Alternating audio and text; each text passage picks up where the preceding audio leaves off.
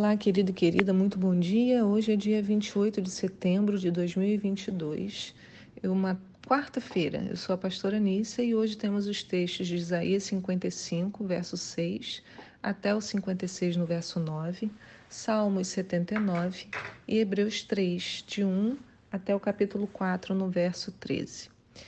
A pergunta hoje é: o que acontece depois de Rosh Hashanah?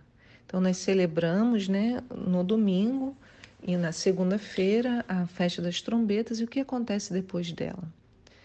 Nós vamos deixar, como diz o texto de hoje, a palavra de Deus revolucionar o nosso interior. O Senhor nos cura, cuida de nós e se importa com o nosso interior. É Ele que nos promete, é tempo de restauração. Estamos nos preparando para Yom Kippur. Em Isaías 55, 10, no verso, no verso 10 diz assim: Como a chuva e a neve descem dos céus e não retornam para eles sem regarem a terra e fazerem-na brotar e florescer, a fim de que ela produza sementes para o semeador e pão para os que dele se alimentam, assim também acontece com a palavra que sai da minha boca. Ela não voltará para mim vazia, mas realizará toda a obra que desejo e atingirá o propósito para o qual a enviei. Então, ontem foi o último dia de Rosh Hashanah, né? como eu expliquei, significa cabeça de ano, ou é o início do ano novo bíblico, né? no calendário instituído por Deus, e também é o início do calendário judaico civil, né? o primeiro dia do ano. A comemoração é um dia apenas, mas instituiu-se dois dias, porque a contagem tinha que ser no aparecimento da lua nova. Então, eles tinham que aguardar que os responsáveis vissem a lua. Então, e se eles se atrasassem para voltar, né? E se a lua não fosse nova? Então, assim, eles começavam a comemoração no primeiro dia. Se a lua estivesse ok, aquele já seria Rosh Hashanah. Se não, comemorariam novamente no dia seguinte. Tudo para não deixar de cumprir o mandamento. Em nosso calendário aqui, essa comemoração iniciou-se no dia 25 de setembro, que foi domingo, e terminou na noite de ontem, né, ao pôr do sol de ontem. E o que, que a Bíblia diz, né? Lá em Levítico 16, 24, fala: Semelhantemente tereis santa convocação no sétimo mês, no primeiro dia do mês. Nenhum trabalho servil fareis. Será para vós dia de tocar o chofar. Né? Isso está em Números 25, no verso 1.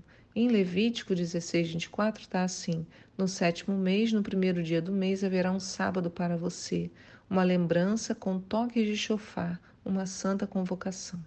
Então, nesse dia, como a gente viu, nós tocamos o chofar e ele representa que algo muito importante está para acontecer, que o rei está chegando. Mas a gente não pode se enganar, irmãos. Quando a gente é avisado de que o rei está chegando, a gente precisa saber que a chegada do rei traz juízo. O rei não chega de qualquer maneira, ele chega com o seu braço forte para fazer juízo. Por isso, entre o dia do ano novo até o dia do perdão, que é Yom Kippur, temos uma contagem de 10 dias. É, nesses 10 dias temos que ficar atentos. Tudo que fazemos tem um eco muito forte no reino espiritual. É um momento de arrependimento e contrição, dia de nos voltarmos mais às coisas espirituais, de buscar a face do nosso Deus. Durante esse período, esse período é chamado de Aseret e Emei Teshuvah, dez dias de arrependimento e conserto. Nós tentamos separar nosso tempo para a leitura da Bíblia, para a contemplação, para a meditação nas Escrituras.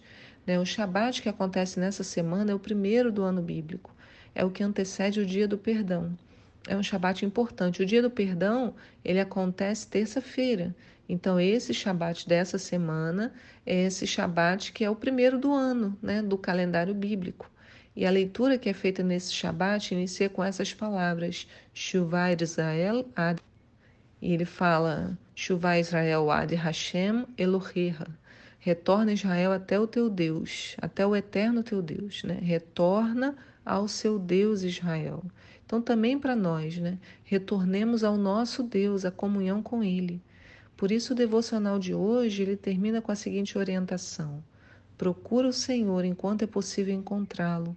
Invocai-o enquanto está próximo. Está lá em Isaías 55, no verso 6.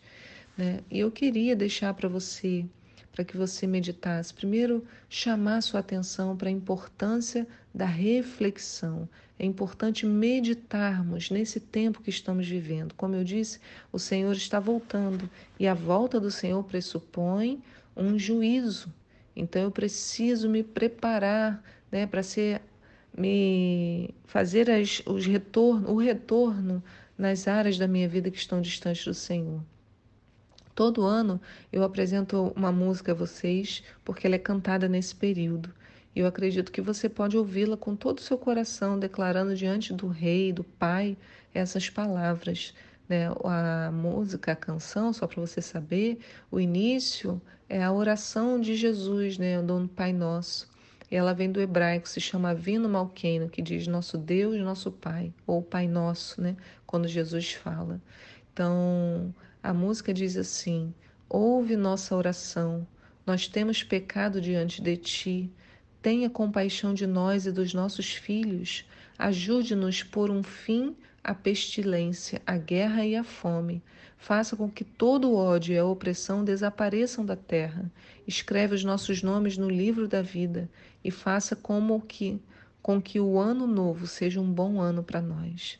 Esse é o meu desejo, né? Que neste dia, nesta quarta-feira, o seu coração se volte para o Senhor, se volte para buscar a face dele, receber dele algo novo, né? Fazendo os ajustes que são necessários, lembrando que a presença de Deus exige pureza, santificação, exige retorno. Por isso que Isaías fala: procurar o Senhor enquanto é possível encontrá-lo, porque vai chegar um momento que ele não será mais encontrado.